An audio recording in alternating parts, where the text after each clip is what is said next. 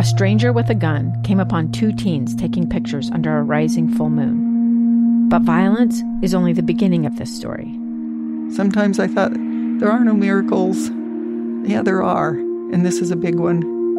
I'm Amy Donaldson, and I've spent my career talking about how lives are undone by violence. The Letter is a podcast about how lives are remade. Follow The Letter at theletterpodcast.com or wherever you get your podcasts. Inside Sources. Inside Sources. Utah's source for exclusive access and insights behind the news. Here's the opinion page editor of the Deseret News, Boyd Matheson, on KSL News Radio 102.7 FM and 1160 AM.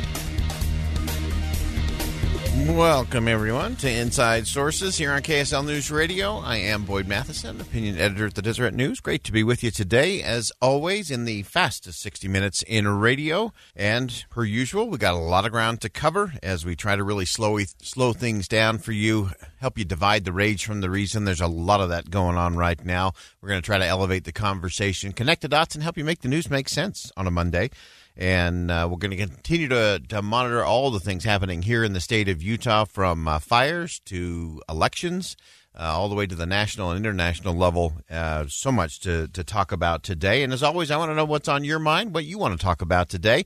You can do that on our Utah Community Credit Union KSL text line, 57500. Again, 57500.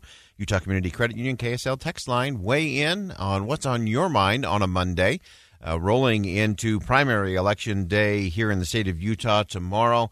And uh, big encouragement right off the bat uh, make sure you have cast your ballot. This is your chance to make your voice heard in a very important election year.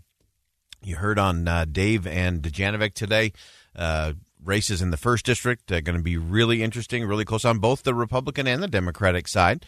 Uh, so that will be fascinating. Governor's race uh, is, of course, going to be very close uh, for the Republican primary there. We've also got the fourth congressional district race uh, coming up, which will uh, also be hotly contested. And uh, in our second segment today, we're actually going to go back to interviews I've done with each of those candidates in those tight races and uh, give them kind of the last word. We'll uh, let you hear some of the things they've talked about, especially as it relates to the issue of leadership, which I think is the defining uh, character trait that we need to look at as we roll into this uh, primary election all the way on through November. So we'll do that in our second segment today. Uh, you don't want to miss 1135. Set yourself a little reminder. Make sure you got your KSL News Radio app open and rolling. Uh, we're going to talk to Jennifer Graham.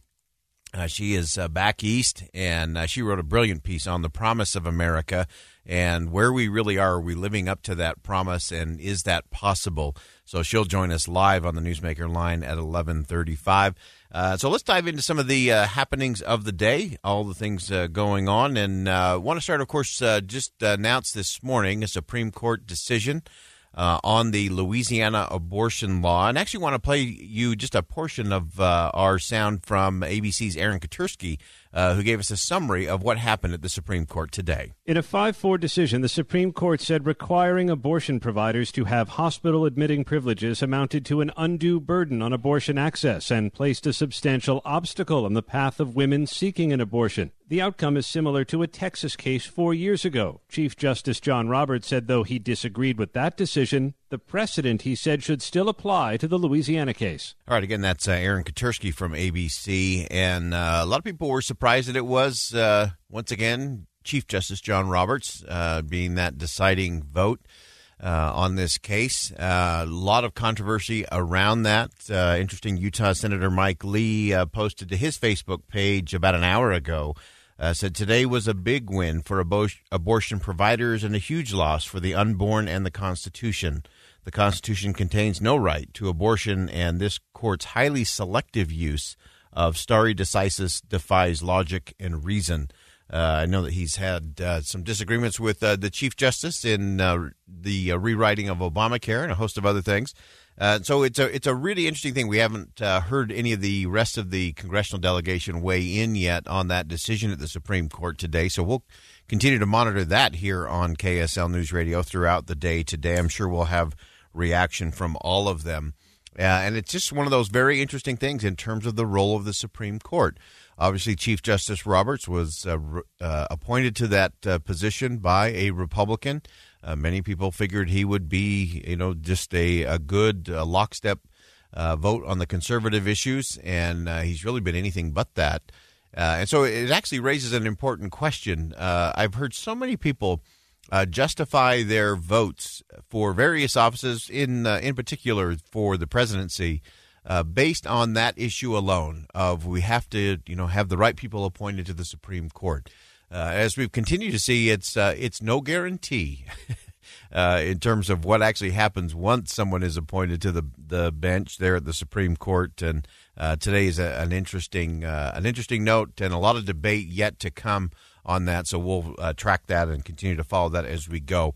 in the good news department, over the weekend, late yesterday. Mississippi voted to change their state flag. They are decommissioning their current state flag. And uh, just a, a quick hit of sound there in terms of why that matters and what comes next. Mississippi says its current state flag will soon be a thing of the past. By a vote of 37 to 14, the bill passes. Lawmakers late Sunday officially retiring the controversial flag and a plan to do away with the display of the Confederate battle emblem. The historic vote coming amid heated debate Many saying it's history, but so many others say it's hate. In the end, the bill to remove the flag passing by a landslide in both the House and Senate. All right. Uh, so again, Mississippi uh, decommissioning their flag. They will uh, put together a uh, commission to uh, create a new one. Uh, one of the interesting things in the vote was that they have agreed in that vote that the phrase "In God We Trust" would appear on the new flag. So it'll be very interesting to see how they incorporate that and what objections and opposition there is to that uh, as they continue to move forward. So again, this interesting balancing. I do think it's important to to note that uh, I, I, think Mississippi got it right in terms of saying, "Hey, we don't we don't want this to be the the main thrust. Uh, history is one thing, heritage is another, uh, and is there a way? Uh, is there a way for us to recognize our history, uh, which I think is is important? Uh, without celebrating uh, things that uh, are not helpful. I listened to a fascinating interview this morning uh, with historian Jon Meacham, who said in, in looking at all of the controversy around many of the monuments and so on, he said there is a way to commemorate without celebrating. And it's important to recognize that, confront that part of our history so we can actually transcend it. Uh, he talked about the many flawed leaders over the years that now, uh, you know, are be their names are being taken off of buildings and institutions. And he said that the real question to ask is: Did the the bulk of this person's life did it help bend the arc of history towards the promise of a more perfect union? Uh, that's a good question. It's a good question for all of us.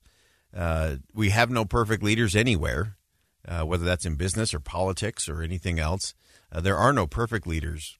But did the bulk of a person's life bend the arc of history towards a more perfect union, the ultimate uh, test for us here in the United States of America? Uh, and I think that's just a good question, and we we are going to continue that debate as we go through the week this week. also, just to note, obviously, we are at a standstill in terms of law enforcement reform. Uh, the Senate, uh, the Democrats in the Senate blocked a bill from coming to the floor, not for a vote, just for debate. Uh, and then, of course, the Democrats in the House uh, passed uh, their version of a bill, which is now sitting on Mitch McConnell's desk, where it will remain. Uh, so nothing's happening tomorrow. You want to tune in eleven thirty-five. Joseph is going to join me, and he and his friends at the Other Side Academy have put together some things around law enforcement that don't require federal law, don't even require state or local law. Uh, some things that would just begin to really change the dynamic and the culture there, and that's the ultimate test. All right, we're going to go ahead and step aside for a quick commercial break. When we come back, I'm going to give you a chance to listen in to some final arguments, some of the final principles around leadership from many of the candidates running for office, especially the governor's race and congressional district 4. Stay with us on KSL News Radio.